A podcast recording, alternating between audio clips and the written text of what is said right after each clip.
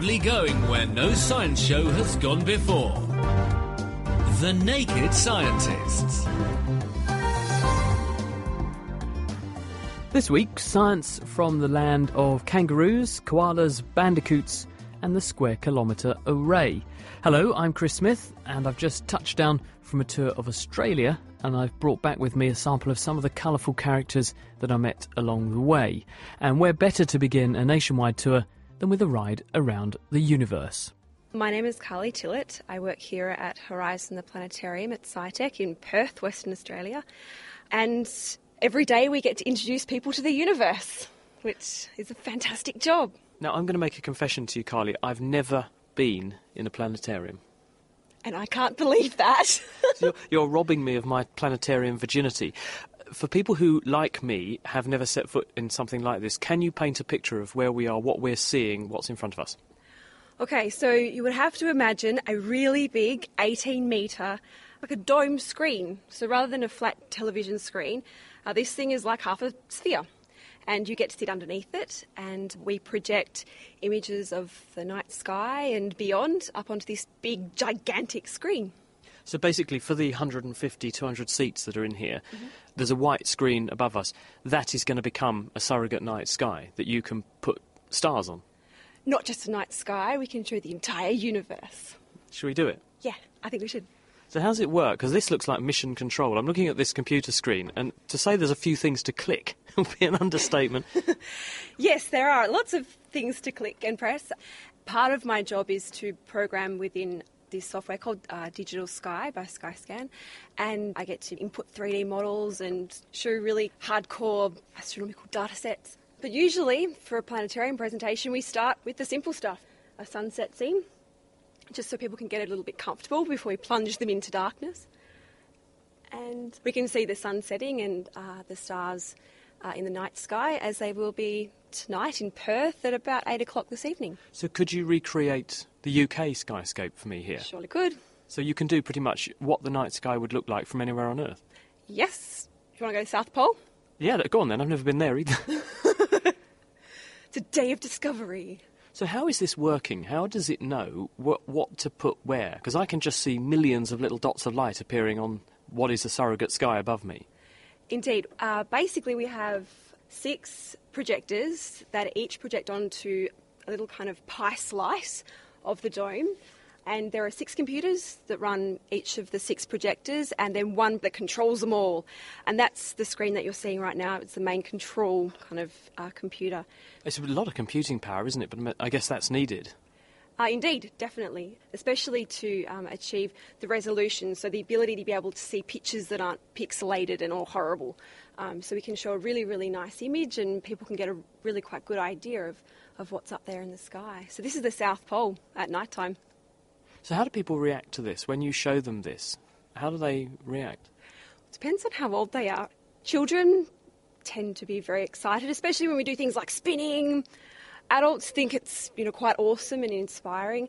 Sometimes don't like the spinning so much, but uh, I think there are many adults that might grumble, but we know they enjoy it. Some people say it's quite disorientating because you end up gazing upwards, and because there's no reference point, uh, because it's dark, you end up getting quite giddy.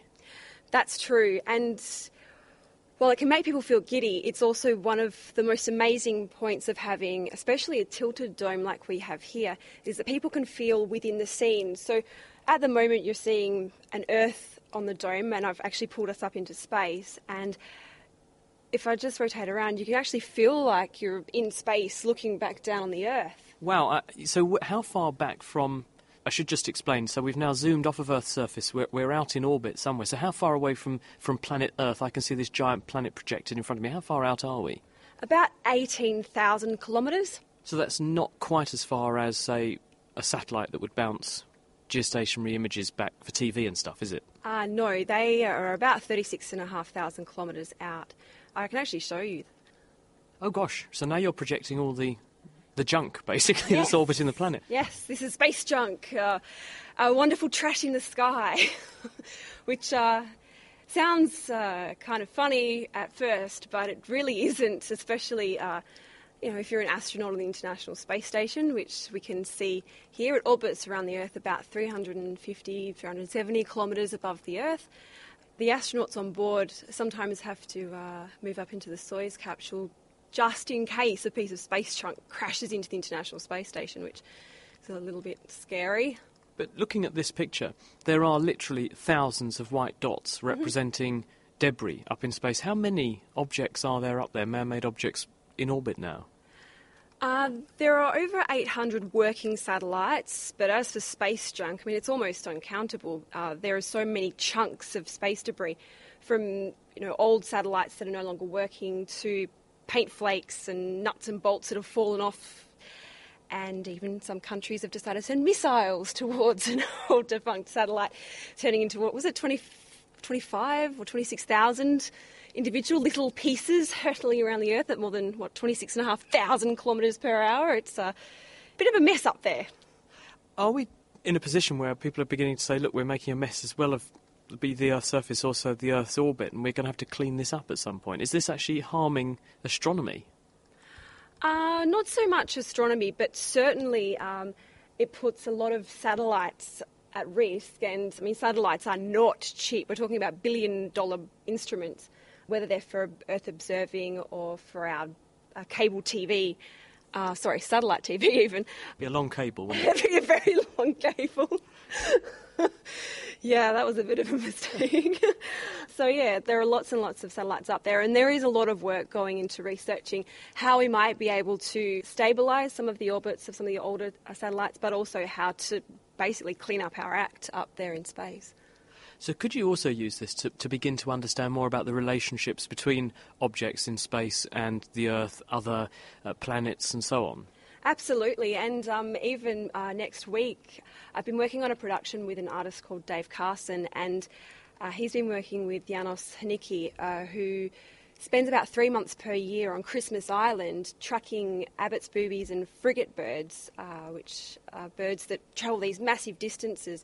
So I've been able to visualise data from Janos's tracking to be able to show that these birds used to travel maybe just one day at a time to catch their fish feed, and now they're having to travel two or three days to get that same feed. So we can show not just astronomy, but of course other science. And I think it really gives people a great perspective when you can actually look from above at, at these kind of things.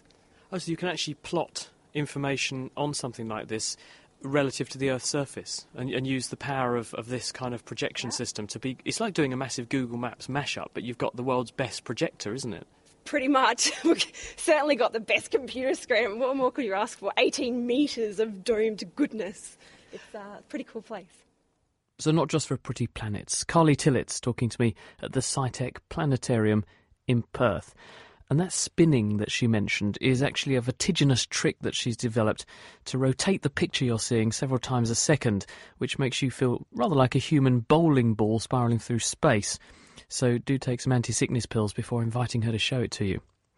Now, from the depths of deep space to the depths of your stomach. And if you've ever been afflicted by an ulcer or gastritis, here's the man who won a Nobel Prize for discovering the bacterium Helicobacter pylori that's responsible? Barry Marshall. Here I am at QE2 Medical Centre in Perth.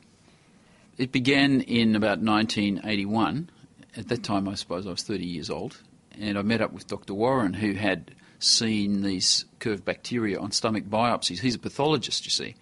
And so it was a curiosity for us to investigate this further. How come bacteria can live in the stomach, which is supposedly full of acid and kills bacteria? So nowadays we know that bacteria can live in hot springs, but that was pretty much new stuff in 1981. And so we set out to perhaps identify and culture these bacteria, and I went off to interview all the patients that had them on the biopsy to see what was wrong with these people. What made you think there might be something in the clinical history that would be worth investigating? Why did you decide to follow that up? Because it would have been easy to just say, oh, there's some bacteria in the stomach. Maybe we missed them before. Well, they were new, so obviously there was no knowledge about them, so we had to ha- exclude uh, the possibility that they were causing a disease. And when we did interviews with people, we found that there were one or two symptoms that seemed to be connected in some way. Uh, Dr. Warren knew already that they caused inflammation in the stomach, which was gastritis. But the teaching was that everybody got gastritis if they lived long enough, and who knew what what it was caused by spicy food or smoking or alcohol, something, a hundred different explanations. But according to his pathology results, you really had to have the bacteria to have gastritis. So we, we then set out to find what about people who don't have the bacteria? Do they have white cells in the lining of the stomach? Do they have any symptoms? And we went off with open minds, just trying to find out what the what the patients would tell us. And we came back with a nothing initially, because people could have indigestion or belching or dyspepsia or nothing or anemia, all kinds of weird things, or, or ulcers, but it, nothing came out in our pilot study. So we said, okay, let's do it properly now. We'll do a prospective study. We'll look at 100 patients. We'll take every single patient having the endoscopy down. So a very big mixture of people. It was done blinded, so you didn't know what was wrong with them, what the results were. And when we looked at the results, the ones with ulcers had the bacteria far more commonly than just any, anybody else. So that was a significant result. And that was a year later that we had that result, and already we'd studied the literature, and it all fitted together all of a sudden. Hang on a minute. Maybe ulcers are not caused by stress. Maybe they're caused by a germ in the stomach. Nobody had ever thought of that because supposedly you couldn't actually have bacteria in the stomach because the acid kills them. So once you say, well, that was wrong, all of a sudden it's wide open. The question is, though, it's one thing to say there are bacteria in the stomach and there's an ulcer, but how do you resolve the question the bacteria are there because they've caused the ulcer rather than the ulcer has made the stomach environment change in such a way that it now allows these bacteria to persist? I'm getting deja vu because that's exactly what people used to say who didn't believe us. And so we said we have to prove that these bacteria are harmful or harmless. And of course, that is uh, an experiment called Koch's postulates, where you have to infect an experimental animal with the bacteria. But sadly, we didn't have a successful experimental animal, so we had to then look for human volunteers. And Warren and I discussed this, and he couldn't be a volunteer because he'd already had Helicobacter, and I had treated him, so he would have been a bad choice, and I didn't hadn't had them, so it fell upon me to do the experiment. So I did drink the bacteria, a few tablespoonfuls, not very much. And it didn't really, oh, well, actually, it's not published yet, so I won't tell you what it tasted like. it wasn't too bad. So then uh, I was just waiting to see what would happen. By then, I knew that there were lots of people that didn't have ulcers who, who had the bacteria. So I was there like, I suppose nothing will happen because none of my ulcer patients can remember catching the bacteria, so probably they're not going to cause any problem. Uh, so I was quite surprised when about five days later I woke up and ran into the bathroom, started throwing up. And I was vomiting for about three days. Not a lot of other, a lot of vague symptoms, but nothing that you could really hang your head on. And um, then after that, I was okay. And the endoscopy was done, and sure enough, I had millions of these bacteria thousands of white cells all trying to eat the bacteria. So it was really a bacterial infection that I had in the stomach. So that answered this question. It said, healthy people with nothing wrong with them can catch this bacteria and then get inflammation in the stomach called gastritis. So that was then the soil upon which an ulcer would form later in life. And so we connected the whole story up at that point. So, what is the bug actually doing, and why is the immune system not dealing with it? Well, it's uh, it's a bit like D-Day. All the ships are parked off off shores, out of range, firing at the coast, and so that Helicobacter is like that, living in the mucus, hammering away at the epithelial cells, making them a little bit leaky, so that they leak iron and nutrients up to the bacteria. So that's the happy status for the bacteria. As soon as you get too many white cells migrating through the epithelium in the stomach, it's starting to develop holes in it. It becomes leaky, acid goes down, and you develop an ulcer. So that would be disadvantageous for the bacteria. They don't want to kill you because then they can't propagate. So a successful bacteria lives in sort of symbiosis. So what they want to do is keep the inflammation going, but not so vigorously that you die from a bleeding ulcer. So an ulcer is actually the bacteria is, is a bit overzealous, if you like, in harming you, that doesn't want to do that. So it has toxins, and one of these toxins, called the VacA toxin, probably downregulates the immune system. So as soon as you get too many holes in the mucosa, this stuff would be leaking into the lining of the stomach and inhibiting the proliferation of the white cells. So that's the kind of thing that it would be doing. So your immune system then gets a bit paralysed and doesn't actually become more vigorous as it would do. So you can imagine uh, maybe 500,000 years ago, the first Helicobacter infects humans. It's too dangerous. And the poor old humans probably died from bleeding ulcers. However, one of the Helicobacters mutated and developed this immune suppression system and got the right balance, and now we all have Helicobacter all our lives, or we used to, but in, in the last hundred years it's decreased to about 25% of the population in most countries. So you can pick it up as a child, and it sits there controlling the immune system, regulating it for the rest of your life. And so it's a very mild irritation in the stomach, and most people don't know that they have it. 10% of people at some time in their life develop ulcers, and that is a major event because ulcers then come and go. So you put you in the high less acid level. And then if you have Helicobacter all your life, that irritation and inflammation attracts stem cells floating past. And these stem cells try to fix up the problem in the stomach, try to make it heal. And they're proliferating and they're subject to hits by carcinogens that you might eat. So you do get 1 or 2% chance of having stomach cancer if you live as long as a Japanese person, you know, 80s or 90s.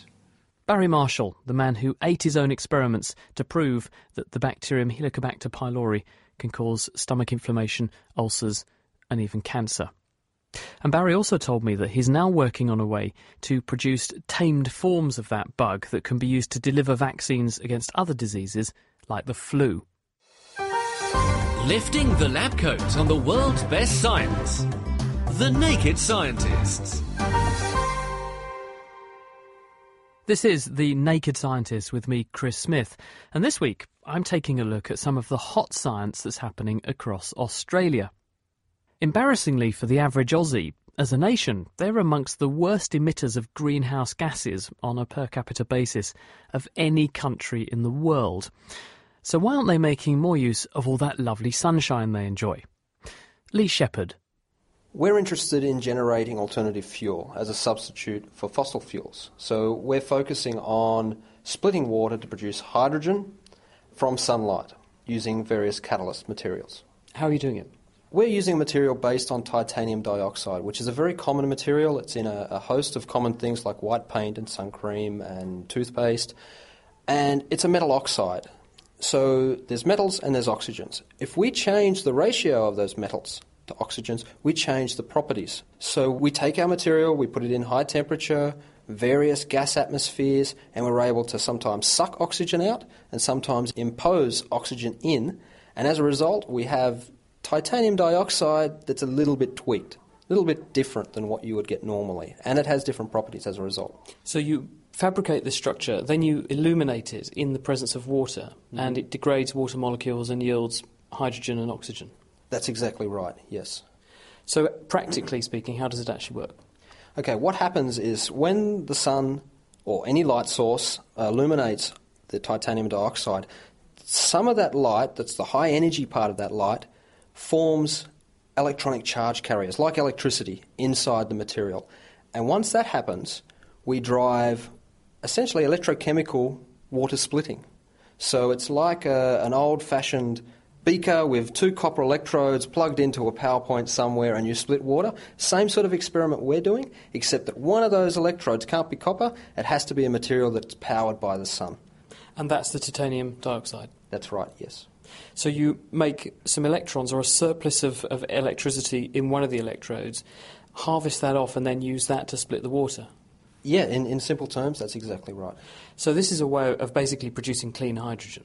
Yes. One of the problems with hydrogen today is that it predominantly comes from natural gas. So while hydrogen in itself, if you had that in a car, you'd be driving along and only steam is coming out of the back, you can feel good about yourself, but that hydrogen's come from a dirty source. It's come from a carbon source. We want to break that link and we want to produce hydrogen in a way that's entirely free of carbon emission. Can you do it in a way that's economical and also environmentally sustainable, though? How much hydrogen can you make? This is the challenge. It all comes down to performance. And for us, this is early days. It's an important project. I think it has important consequence for the future as we all rely on energy. But it is early days and it's about lifting performance, uh, absorbing more sun and splitting more water. That's what it's all about. But how much can you make? In other words, how much sunlight do you need to make hydrogen that would be sufficient for me to run my car to get me to work? Well, this is a this is a question that comes back to efficiency ultimately, and at the moment efficiencies are very low. It's not practical at this stage to split water using sunlight to drive something like a car. It's too early in the technological development to do that sort of thing. So, what makes you think that titanium dioxide is the way to do it? There, there must be other materials that are better then. The virtue of titanium dioxide is that it is highly corrosion resistant. There are a number of other materials that have better abilities to absorb sunlight, but of those materials, they're either extremely expensive or they don't last long in an aqueous environment. You need to start with an oxide essentially. And like I said before, it's all about changing the properties of this material. You start off with something that's corrosion resistant and abundant and cheap, but it has its drawbacks, and that's what we are about addressing. And so, what would be the, the long term goal of this? Would you have some kind of centralised system where you have big arrays of panels that would make enormous amounts of hydrogen, which you then distribute? Or could you see this even being practical on a domestic basis, where people make homemade hydrogen that then powers their home, powers their car, and so on? What I like to see it would be a, a situation where people can take a bit of control over their energy production as well as their energy consumption, like we have now. Whether this is something that uh, is favourable on a big scale, time will tell. This is just uh, my personal preference at this stage. Leigh Sheppard. He's based at the University of Western Sydney. You may not have heard of a bilby, but believe me, these mini marsupials are extremely cute. But they're also an endangered species in Australia, alongside many of the country's other native fauna largely owing to feral animals like cats and foxes that have been introduced from Europe. But now a major initiative called Project Eden, which is based in the Francois Peron National Park in Shark Bay, northwest Australia, has been set up to tackle the problem by returning a patch of the country to what it would have been like before rat and cat bearing European settlers arrived on the scene. I'm Brett Fitzgerald. I'm the District Manager for the Department of Environment and Conservation in Shark Bay District. The aims for Project Eden uh, to reconstruct the original native fauna on the Peron Peninsula within Shark Bay. So that's done through a combination of getting a, some information on what species were here originally, then managing the actual pressures uh, that are on those species, the ones that are remaining, and, and the artificial pressures that possibly pushed some of the others to extinction. And what were they? The main pressure that we've seen on not only uh, Peron Peninsula as across Australia is the introduction of feral predators. The feral cat, which has been around for longer than foxes, but in synchronisation with that, species such as rabbits, which have provided a prey source and a food source for the uh, introduced predators, which lets them build up to numbers. And then what it appears to have happened is we then have a crash of those introduced prey species, such as rabbits, and then the predators are of such large numbers they move across to what are possibly remnant and smaller populations of native animals and push them towards extinction. So, why have you chosen this site to try this experiment, to try and make this happen? Yeah, across a lot of Australia, where we've seen native animals survive, native species survive, has been on an island environment because we haven't had the feral predators introduced. The difficulty with working on islands is simply access. Uh, they're remote and logistically they're difficult places to work on. Peron Peninsula inherently was a mainland island. It's 100,000 hectares, so it's 1,000 square kilometres, but there's only a narrow neck about 3.2 kilometres wide which connects that large peninsula to the mainland. So by fencing that off, controlling feral animals inside the enclosed area, we can limit the potential for reinvasion and I guess get the best uh, value for money for the eradication programs. What have you done in terms of getting rid of those nuisance animals that us Europeans brought here a couple of hundred years ago? We've controlled the large herbivores, so species such as, as feral goats and sheep. And, and Peron, before it was purchased for conservation, was, a, was an operating sheep station, and goats were, were not really used commercially in those early days, but they were, they were present here as well. So that's a combination of mustering, trapping, and eradicating those species. They're large, they tend to come to water in summer, so they're relatively easy to control. Then we've had uh, red foxes, which are a common species in Europe but uh, introduced to Australia. They tend to be relatively easy to control by a naturally occurring poison placed in a bait here. So the estimates were between two and three thousand foxes on the Peron Peninsula before control commenced. We have the occasional one that might sneak through the fence or sneak around the fence, but we're in the in the order of single figures of, of foxes on the peninsula. The fourth major species that we've been looking at controlling is the cats. And unfortunately, control of feral cats is an incredible challenge. They've got a great breeding capacity, they don't need to drink water, they are quite adaptable with the prey they select, so they're a difficult nut to crack in a sense as far as eradication goes, and they've proved a big challenge. As have rabbits, as have rabbits. The rabbit population here tends to fluctuate with season. We have periodic outbreaks of natural diseases such as myxomatosis, which depletes the population, but rabbits have an incredible breeding capacity, and even when the numbers are suppressed, once we get some reasonable rainfall, they bounce back, and they're also an issue. Brett Fitzgerald. And apart from just eradicating the feral animals to let the plants and native species recover, Project Eden also has a captive breeding program to help kickstart the process. Colleen Sims. Let me show you here one of the animals that we've been breeding. This is a bilby, or more correctly, it's called a greater bilby. These guys used to be very common across Australia, around about 70% of the country.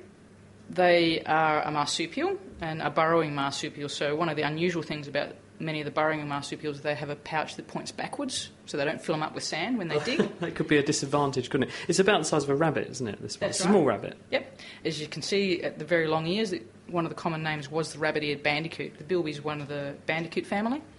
They're actually omnivores rather than a herbivore like a rabbit. So they'll eat anything from seeds, root tubers, insects.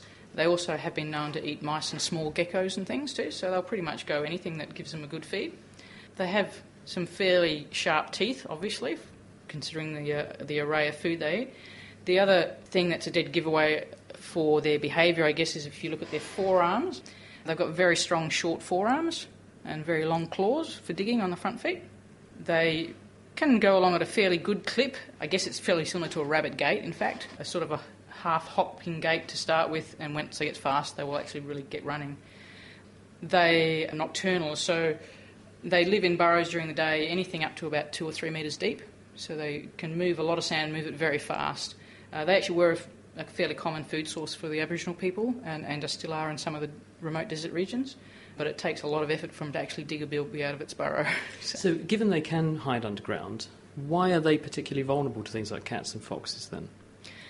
the reality is they probably are one of the less vulnerable. The fact that they actually do still exist and persist in Central Australia at this stage means they're doing a lot better than many of the other species we previously had here. That doesn't mean they're immune, and there's certainly ongoing concerns that they may still be slowly shrinking in numbers. Because they're nocturnal, because they are, are omnivores and move about the landscape depending on food sources, it's quite difficult to monitor them. Often you can return to an area where there was quite a thriving bilby colony, and several years later they aren't there anymore, and it, does create problems to work out whether those animals, that population has actually gone extinct or whether it has moved somewhere. But there's certainly ongoing concerns that even though they were persisting in the desert areas, that that population and the range may still be shrinking. So, when you want to breed an animal like this in captivity, what does that actually involve? Obviously, it initially involves getting the original animals from the wild and setting up a program. We have a, a fairly intensive management program here to try and manage the, the distribution of the genetics through the breeding population. These guys are actually comparatively easy to breed. They've actually been partially adopted in Australia as a replacement for the Easter Bunny. Obviously, the, the similarity in appearance makes them quite convenient for that, but also because they are actually quite a, a rapid breeder, so the fertility aspect is actually carried on. So we have an Easter Bilby these days in Australia. We'll usually get anything up to three or four litters out of these guys in a season, in a year. So they'll produce usually a litter of two, but anything from one to three. and we will usually, based on some advice from the National Stud Book, that gives us an idea of the relationship of various bilbies we have in our colony. We'll pair a male and a female, and they may stay paired for most of their time here. We may get, uh, once we've had three or four litters, we might decide we actually want to move pairs about and, and remanage the pairings and the, the um, genetic lines from that. So when a, a, baby pops out, it first of all goes into this backwards facing pouch. Mm-hmm. How long does it spend in there? The bilbies, as mentioned, as a bandicoot, actually have a really rapid reproductive rate. Their gestation is only about 10 days. So, as with most marsupials, the um, fetus comes out very small and very underdeveloped, and they then spend around about anything from 65 to about 75 days in the pouch. And are they sociable? Will they hang around with a family group, or do they go off on their own and act independently as soon as they get out of the pouch? They'll usually spread out and, and disappear. In fact, some may think this is a great idea we should do with our kids, but the bilbies, the females, actually will leave the burrow, the home burrow, to the kids. So she's the one who basically leaves them after around about two weeks after they come out of the pouch. Colleen Sims, who's a vet and project officer with Project Eden. But apart from the important task of increasing the numbers of endangered species, there have also been some other surprising discoveries. Brett Fitzgerald again. It's interesting to actually watch in the reintroductions. It's so much more than just putting back the small furry animals. When you actually look inside the breeding pens of the bilbies and when you look at areas where they've been reintroduced, these actual deeper diggings that they do, you can actually see the way that functions as part of the ecosystem. A lot of the seed that's uh, distributed in Australia is uh, airborne and wind driven, and you'll actually see in these deeper holes that bilbies dig, the actual seed falling to the bottom of the hole, then having some dirt blow over the top of them. And so, as far as driving the ecosystem, as far as plants germinating and plants getting a chance to survive, you really see the function the animals played as much as just their presence in general. Water penetration, when you look inside a bilby pen or around a bilby release area, you may have these shallower rabbit diggings, but the bilbies really turn the ground over. And when you think when we have a, a rainfall event after that, the capacity for rainfall penetration, water to actually soak into the soil rather than run off and disappear is that much increased by the presence of these animals. So that's been a really interesting part of the project is not just to see the animals back in the natural environment, but to actually see the, the ecosystem function they played. Do you think it's been successful though? I think we've had some real successes. Some of the species, such as malleefowl, from a process of going collecting eggs to actually hatching those eggs to releasing those birds and then actually going out and finding active breeding mounds on the on the Peron Peninsula. Some of those species, bilbies included, we've seen a, a, a real success, and it's essentially made Peron a site where we can potentially take those animals bred here to other locations and really use this as a launching pad. It's been challenging, um, and feral cat control is a challenge, but as well as the effective control here, the other things we've learned is, is better techniques. So it's a learn as you go process with some of the species and some of the feral control. The techniques they've developed here and the things they've learned about cat behaviour have been able to be applied, you know, not just in Australia but uh, on uh, in other parts around the world. So, yeah, I think we've had some real success with the species reintroduced here, and we've learned things that have been able to be applied in other places. Brett Fitzgerald from Project Eden in Shark Bay, Western Australia. Laying the facts bare. I say. The Naked Scientists. This is The Naked Scientists. I'm Chris Smith. Back into outer space now, and a project to see farther than we've ever seen before.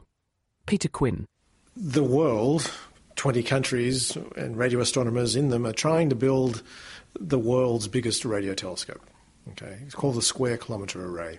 It's a poor choice of name. It's not square and it's not a kilometre long. It's it's it's different. Okay, so um, if you look at a radio telescope, say like Parkes, the famous dish as it was in the movie, right? So the, it's it's an eyeball, right? It's a thousand square meters of metal dish which collects radio waves, focuses them into a point, and there it's turned from analog to digital and makes images basically of the sky.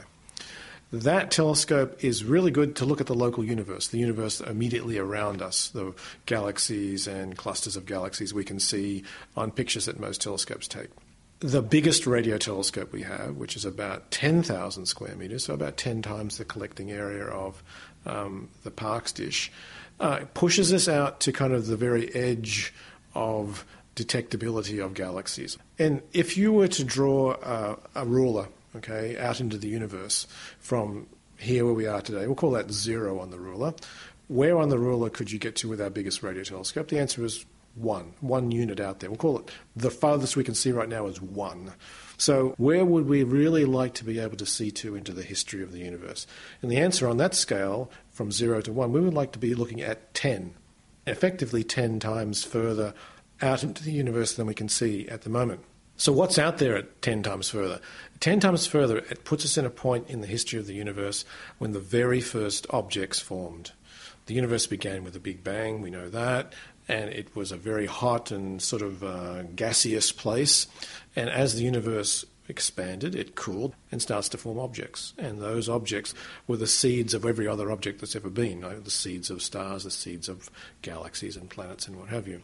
So that process of the universe cooling and the very first objects being formed happened at number 10 on this rule that we've just talked about. So we can only get to one you know, one unit on the rule. We need to get to the 10. So that 10 point is sufficiently far away, sufficiently far back in time.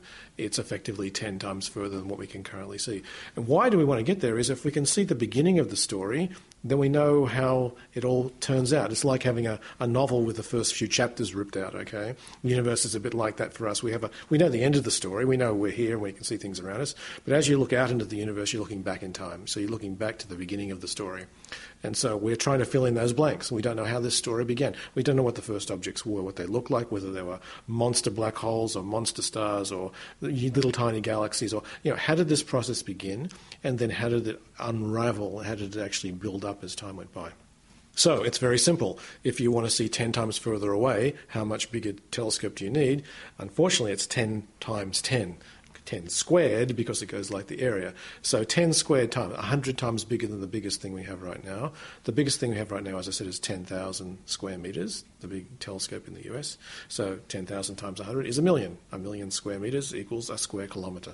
So a square kilometer is exactly how much metal collecting radio waves we would need to amass together to be able to detect this incredibly faint signal from the very beginning of the universe. And practically speaking, what's it going to take to do that? Because no one's going to build a dish like that. So, how are you going to do this? It's basically dishes. So, the way we do this in radio astronomy is you make individual dishes. Each of those dishes could be 10 or 12 or 15 metres across. And, and an ensemble of those dishes will then make up a square kilometre's worth of collecting area. So, if you want, say, a square kilometre and you made it out of 15 metre diameter dishes, you'd need about 3,000 of them, okay? So these 3,000 dishes have to be all built, all equipped with radio receivers, and all that information has to be gathered and turned into images of the sky effectively. Those dishes also have to be spread out. You can't just stick them all together in, inside a, a, little corral. You've got to basically spread them out. And in fact, the further you spread them out, the better your picture. It turns out that, in fact, the larger the separation of the dishes, the more resolution, the finer, the finer the picture, the finer the detail that you can actually make in your picture. So, in fact, we would like to spread the 3,000 dishes across a distance something of the order of 3,000 kilometres. Okay, so not only is it a large number of dishes, it's also a very large machine for doing science. The world's, in fact, largest kind of scientific machine almost. That it's 3,000 kilometres worth of stuff, all connected together with fibre optics, doing fantastic science. So the major remit is a big country with a lot of open space right. that you can pack in 3,000 dishes. So Australia's perfect. So it just so happens Australia happens to be 3,000 kilometres across just by pure accident. Um, but I mean, yes, I mean, you need a lot of flat wide open space to be able to build this thing. You also need something else which is incredibly important. You need no people. Okay, you need to have silence on the radio spectrum front. The reason is obvious because the signal you're looking for is coming from the very edge of the universe. It's very, very faint. And everybody makes radio noise. Um, you know, mobile phones, microwave ovens, electric fences, trucks, buses, cars, whatever it happens to be. Anything that has a spark plug or any kind of electrical connections makes radio noise. But we want to be able to, particularly as I said, be in isolated regions. Now, it just so happens that this western part of Australia we have, for example, there's one place it's called the Shire of Murchison, which is in the middle of Western Australia. It's a region basically the same size as the Netherlands, so a country-sized shire. Its habitation is listed formally as no more than 120. So that means you have population densities of around about one milliperson per square kilometre. Uh, milliperson is like a, a, big toe or two, right? So that's the kind of population density you need, around about 10 to the minus 3 people per square kilometre. In Europe, you have about 10 to the plus 3 people per square kilometre, so a million times less dense than Europe. Okay, so we've got the ideal geography, but what about the data? How much data is each dish going to generate, and what sort of computing power do you need to gather that data and then assemble it into a meaningful picture? That's actually one of the most uh, ambitious and challenging aspects of this telescope. Just to give you some for instances, okay? Every year, everybody on the Earth generates data. And how much data do they generate? Well, every year the Earth kind of generates around about what's called an exabyte. So an exabyte of data is 1 and 18 zeros, a billion billion bytes of information. The SKA generates that amount of data in a day. Okay, so we're talking about something which outperforms the entire planet in terms of data generation. The other two sound bites I like to give about SKA data is that in 2020, when this telescope could be operational, the data traffic inside the telescope, just inside the telescope systems, will equal to the entire internet traffic in 2020. So take today's internet traffic, expand it up to 2020. The telescope will generate the same amount of data. And finally, the computer system itself. The computer system we need to run the SKA and transform all that data into, hopefully, into knowledge, will be the world's largest computer system, not today, but in 2020. So it's an incredible driver for the whole communications and information industry, and they're actually very interested in this project exactly for that reason. And how much is it going to cost? Cost is an important question too, and, and as you know, as scientists, we have to be very careful of that. And I think in this decade in particular, we have to be very careful of the way we spend public monies and, and actually cost the, the projects. Um, we believe at the moment it'll be approximately 1.5 billion euros to build it, and something in the one to 200 million euros a year to actually operate. So that's the kind of op- costings we're working with right now. So that's LHC, Large Hadron Collider level of funding, isn't it? So it's it's a lot, but it's not a massive amount when you look at the kind of impact it could make on scientific knowledge we believe that this, uh, the impact of this project will be, um, I think earth shattering is probably a good word, but um, bear in mind the following things have already happened. I mean, LHC uh, as a project from CERN, CERN during the process of building that project uh, invented the World Wide Web. Um, radio astronomy even just in building the precursors, building the initial technology for the SKA, invented the standard which now defines Wi Fi. So everybody that uses Wi-Fi in the world, that standard came from radio astronomy. So I think the commercial returns or the potential technological returns will be enormous.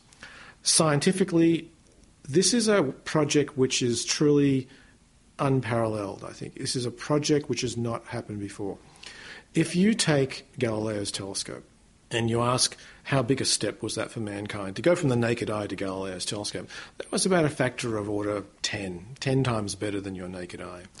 If we look at the impact and the step that SKA will make, it's a factor of 10,000.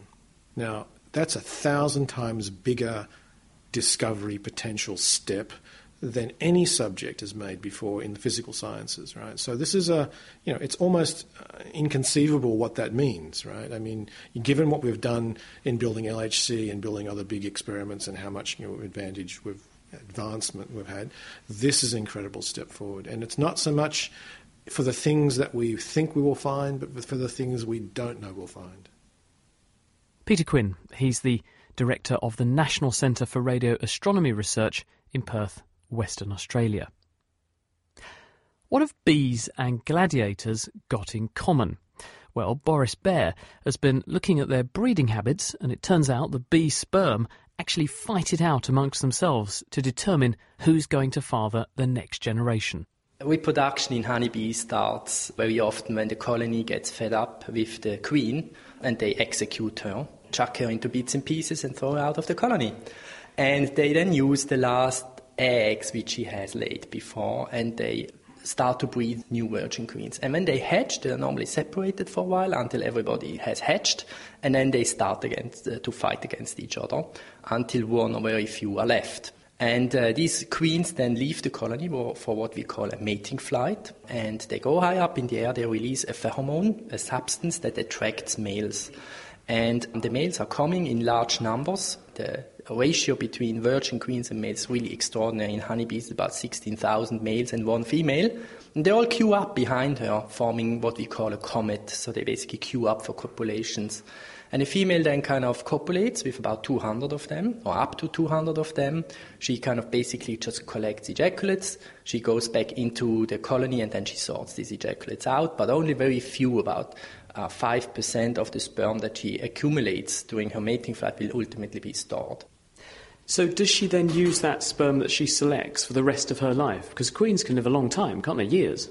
Yes, in honeybees they can live up to seven years. Um, in other social insects which we work with, um, they can live for decades. So we know that, um, for example, the ants, which we use for comparative studies, they can live for about 20 years.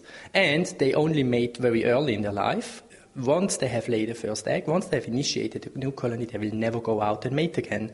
And this has very dramatic consequences on the female because they have to store immense amounts of sperm, millions and millions. They have to keep that alive for all that time, and they have to use it very prudently throughout their lives to fertilize eggs. And that's quite fascinating. How can females, how can queens do this so efficiently? So, are you any closer to understanding then how they sort out this sperm? How do they decide of all these hundreds of matings? I want that sperm and I'm going to use it in whatever order. I'm going to flick out that sperm. I don't want that. How do they do that?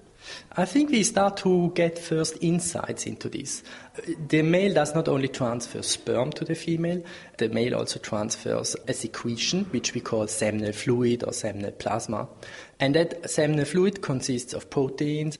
And when we looked at these proteins, we saw that they could be involved in little warfares between the ejaculates, but also between the males and the females. And we tested that in honeybees, and what we actually find is that some of these proteins seem to be able to recognize non-owned sperm and kill that sperm off within the female sexual tract. In the ants, where we kind of replicated that work, we could also kind of study the female side on this, and in these ants, we found that the female secretions can actually cancel out that little warfare. How you can imagine this happens is that you have a picture in front of you of a gladiator in an arena, so the, the, the ejaculates then enter that arena, which is provided by the female. It's a sexual tract, and they fight against each other. We think the weaponry which they use are these proteins. And then you have losers, you have winners. But up there, the spectators, there will be the females, and they make, like in the old Roman, they make this really famous sign, thumbs up or thumbs down. So they ultimately decide who will kind of win, who will father offspring, and who will be chucked out. And do we understand what the nature of that biological warfare is, what those proteins are doing, and how they're recognizing this is my sperm, that's a competing sperm, you're dead, my ones are going to survive? That's actually what we have just started working on. We don't know yet what the sp- specific proteins are or what the recognition process is. What we try from our list to do is to kind of identify those proteins that are there, to then kind of test them specifically, whether they are responsible for that effect or not. And initially, it sounds a bit kind of weird that like a liquid can recognize own from non-own, or a simple cell like sperm cell would be able to do this. But there were like a couple of studies that have been published over, over the recent months, actually, that all indicate that is actually something that, that should be there. There was a similar study that was performed in mice a couple of weeks ago, um, where um, it was found that um, sperm in mice is also able to recognize own sperm from non-owned sperm. So they basically align themselves, they kind of cluster together, but only those from the same male will, will, will form that alignment. And understanding how this works, presumably this is going to inform better bee conservation and bee breeding strategies. Yes, that's one of the ideas which we have that deeper knowledge about bee breeding bee reproduction will help also the bee industry to kind of uh, breed better bees and to kind of ship semen samples around for artificial insemination programs. And we have like an artificial insemination lab here, so we are actually involved in, in breeding of, of uh, more bees or bees of better quality. So you're effectively creating a bee sperm bank? Yes, to a certain degree. The advantage of the bee sperm is that you can keep it in a glass vial for a very long time. It, it survives for a couple of months. Uh, without uh, help um, and at room temperature. So if you, for example, you need um, a lineage which has an increased tolerance or resistance against the parasite, and that's at the moment a big issue, um, then you can, instead of importing bees, which is always risky, you can import semen. For some of the more kind of uh, dangerous diseases that travel around the world in the bees, like the varroa mite or the hive beetle, we know that's not present in semen. So we have a lower risk that we import something which we don't want to have here. Bee biologist Boris Baer. He's from the University of Western Australia. And finally, we couldn't talk about Australia without talking about sharks, which thrive in the country's coastal waters. But one man I met in South Australia is concerned that the bait, or burley, used by tourist and cage dive boats to attract sharks for visitors to look at, could have some serious impacts on sharks' behaviour. Charlie Huveneers so we're looking at the impact of burling, burling being the provision of, of, bait in the water to attract the sharks so that people can undertake cage diving with white sharks, for example. And uh, we're trying to look at how that burling might impact the behavior uh, of white sharks. And previous studies have shown that whereas people previously thought the sharks would be conditioned to the burley, uh, the opposite is actually happening, where we've got a, a level of habituation. So what I mean by that is instead of the sharks being attracted by the boat, because of the burley, the sharks get used to the burley and basically don't react to the to the burley as much as they did previously. So if you've got a shark that arrives in an area on, on the first day of burley, that shark might be attracted to the boat and, and come around the boat and, and be be able to be seen by the, the tourist. Um, after a few days, we know the shark is still in that area through some of the tagging that we do, but it doesn't come close to the boat anymore. And that might be a, a, due to that habituation and the fact that even though there is burley in the water, um, there's no rewards because the sharks are not being fed uh, by the bait. The bait is being removed on time. It's a bit like me being attracted by the smell of coffee because I love coffee, so I flock to wherever the smell is coming from. Don't get a coffee, therefore, in future I might ignore the smell of coffee. Exactly, and uh, there's many other examples we can also be using, uh, but that's that's a good example. And obviously, if you start to impact on the behaviour and preferences of a shark like that, it could have impacts, presumably, on its on its physiology, on its health. It can have a, a wide range of impact, and it can potentially change some of the behavior of the sharks, which we have to be careful of. Uh, it, it is a, a, relatively large industry here in South Australia, but also around the world. There, there's um, you know cage diving uh, operation happening in South Africa, but also of uh, Guadalupe as well, and so it has implication internationally. And we're just trying to ensure that this kind of operation doesn't impact on the shark, uh, but also that the tourist can, can, can enjoy this interaction with the wild shark as well. So the more we learn about the sharks, the more we can ensure that this operation uh, is managed sustainably. So, is there a better way of doing it? Is there a way of attracting the sharks and rewarding them so that they're not being harmed in this way, or, or are you just trying to understand whether we are harming them and therefore whether we need to do things differently? At, at the moment, we're trying to understand if we are harming them, uh, but basically the sharks aren't supposed to be fed uh, during cage diving operation. It's only the, the smell that would attract the shark to the area. So we're trying to ensure that um, this activity doesn't really impact on the shark. Is there any evidence that it does? I guess so far we don't really know, and that's the exciting thing about it is that we're looking at something that we don't fully understand yet. I guess the important thing is that we know that the sharks would be there for a reason, but does the burling impact on the reason they're there for? And, and, that's why we want to make sure that we're not changing the reason why they're there for. And you know, we, the sharks still do what they're supposed to be doing while they're there because they are there for a reason, which we don't fully understand. We just don't want to change that. And how are you trying to explore that? We're using a variety of techniques, and it's mostly related to acoustic telemetry. And acoustic telemetry uses a combination of, of receivers and tags, which you can put on a shark either internally or externally, and it gives us a, a finer scale movement and I guess residence time, which is the amount of time a shark spends in one area. I've got one of the tag here if you want to have a look at it. Sure, go on. Uh, so this is one of uh, the acoustic tags. There's two different types of acoustic tags, what we call coded tags and continuous tags. This one is a continuous tag, so every second a pulse is being sent that is being received by the by the receivers, by the listening stations, and which then give us the uh, the location of where the shark is. They're not very heavy. It's quite light. It's what six inches long with a sort of slightly bulbous end I presume there's a battery in there, and then there's the thing that produces the signal that you're then able to pick up. So that, that bulbous end is actually just a float, so that when we insert it in, a, in the shark, it doesn't rub on the skin of the shark and just stays floating on top of it. And this is actually the tag here that has a battery life of, for these type of tags of about 40 days, but the coder tags that send a pulse uh, less often we have a battery life of up to 10 years. So we can get information about the movement of sharks for up to 10 years, which is really interesting. And how do you stick it on? Uh, we just use a, a, modified end of a spear, and we just simply, as a shark swim by the boat, we just insert it next to uh, the dorsal fin of the shark. So it goes under the skin. That's right. It goes in the muscle. This anchor barb here just goes underneath the skin, and uh, the the tag itself actually floats just next to the skin of the shark. No harm to the shark. Nothing, especially in comparison to some of the mating that the sharks have, where the, the male will bite the uh, bite the female quite hard. So this is pretty much nothing compared to that. That sounds like quite an interesting love life. So, where do you record the acoustic telemetry points from? Are you have you got listening posts out at sea, and you're therefore resolving trigonometrically where the sharks are in any area in real time, so you can keep a sort of a 24-hour log, if you like, of a shark in that area? That, that's exactly right. We've got two different systems, and one of them is this: is uh, is what we call a VRAP, which is a Vemco radio acoustic positioning system. Bit of a mouthful. And what it does is got three three board, three receivers that calculates the position of the sharks using uh, the difference of the time of arrival.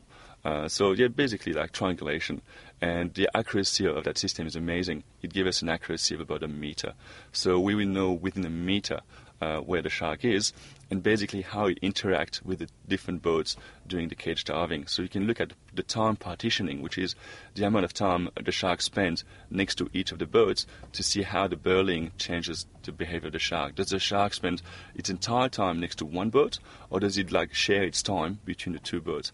So that if you want to add more boats, um, you know, will the shark just spend the, the entire time with one of the five boats in one area? In which case, the other boats might start trying to burly more and more to attract that one shark, but because you've got some habituation happening, the shark is going to be less and less responsive to that burling, so he's going to stay to that one boat, so the other boat's going to be even more burly, and you've got this kind of feedback and this like escalating effect that you know might have uh, large ramification and consequences for the sharks. Any surprises emerging yet, or is this early days? It's early days at the moment, and uh, actually, quite, I'm quite excited. We've tagged a few sharks, and in, in a couple of days, I'm going back there to download the data. So I'm really excited to try to find out what, what we've found so far, um, and hopefully, it will provide us with, with good data and good results to be able to talk about. Charlie Huveneers, he's from Flinders University in Adelaide. That's it for this week. The Naked Scientists are returning next time with a brand new series, and we'll be kicking off with a look at your science questions. So send them in now. The email address, as ever, chris at thenakedscientist.com. For the meantime, my name's Chris Smith. Thank you very much for listening and goodbye. The Naked Scientist podcast comes to you from Cambridge University and is supported by the Wellcome Trust, the EPSRC, and UK Fast. For more information, look us up online at nakedscientist.com.